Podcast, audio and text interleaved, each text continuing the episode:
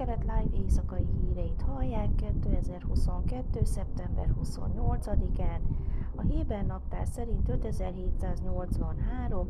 Tisri hó harmadikán.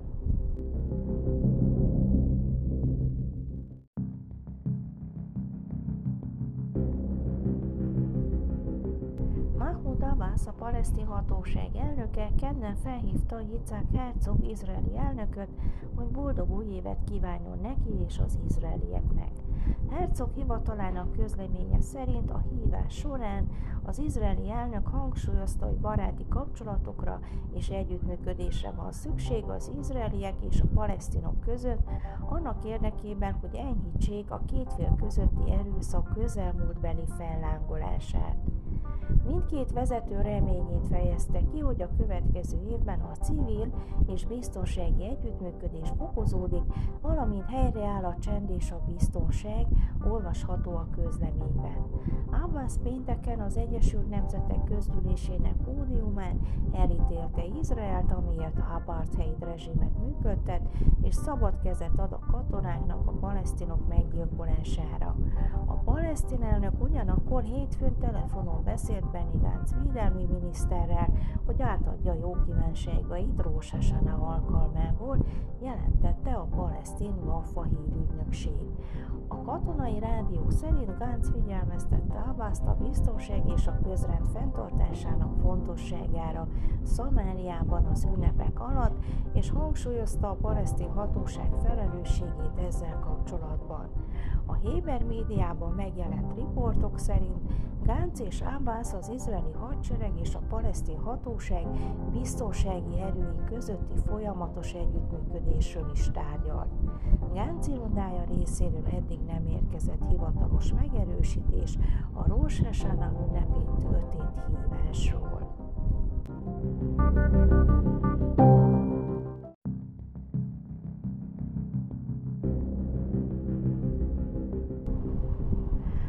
Ayelet Saket belügyminiszter szerdán a 2017-es jeruzsálemi kamionos terrortámadásban négy izraeli katonát megölt terrorista több rokonának kiutasítására szólított fel. A Jeruzsálemi Fellebbviteli Bíróság múlt heti határozatára hivatkozva, amely felhatalmazta Fádi al-Kanbar 17 rokonának kitoloncolására, Seket bejelentette, hogy bevonta a család 7 tagjának tartózkodási engedélyét, így ők már illegálisan vannak Izraelben.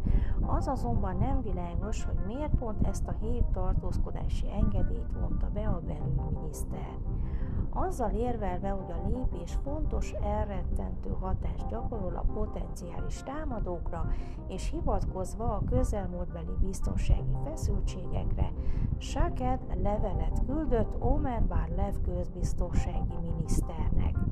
Izrael államnak minden rendelkezésére álló eszközzel fel kell venni a harcot a terror ellen, és eljött az idő, hogy elrettentésre használja ezt az eszközt, mondta Sáket közleményében.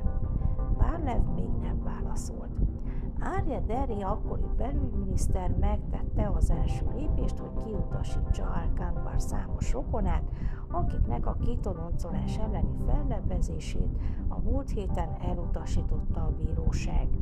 Mose Harber, Deri ultraortodox sászpártjának tagja, később szerdán azt az üzenetet közvetítette Sakednek, hogy maga a belügyminiszter az, aki jogosult kiutasítani Álkán bár rokonait, és nincs szüksége Bárlevre azok végrehajtásához.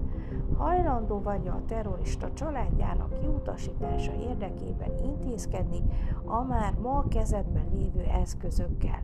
Ha nem, miért? kérdezte a levélben Árbel, aki kabinet főnökként szolgált Derinél, amikor a belügyminisztériumot vezette. Csak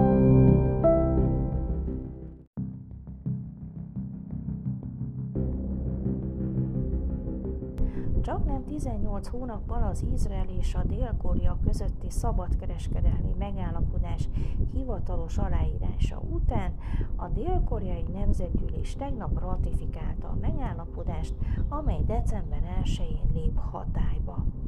Izrael ázsiai országgal kötött első szabadkereskedelmi megállapodásaként a hatályba lépés után az árukra kivetett vámok kölcsönös csökkentésére, valamint a kereskedelmet megkönnyítő intézkedésekre kerül sor más területeken, mint például szolgáltatások, befektetések és szabványok terén. Többek között megszűnik a Dél-Koreából származó járművek importjára kivetett 7%-os vám is. Megállapodás versenyelőn biztosít a koreai piacon aktív izraeli vállalatok számára, és várhatóan növeli és diversifikálja a Koreába irányuló izraeli exportot, valamint ösztönzi a koreai befektetéseket az izraeli piacon, áll a Gazdasági és Ipari Minisztérium külkereskedelmi hivatala közleményében.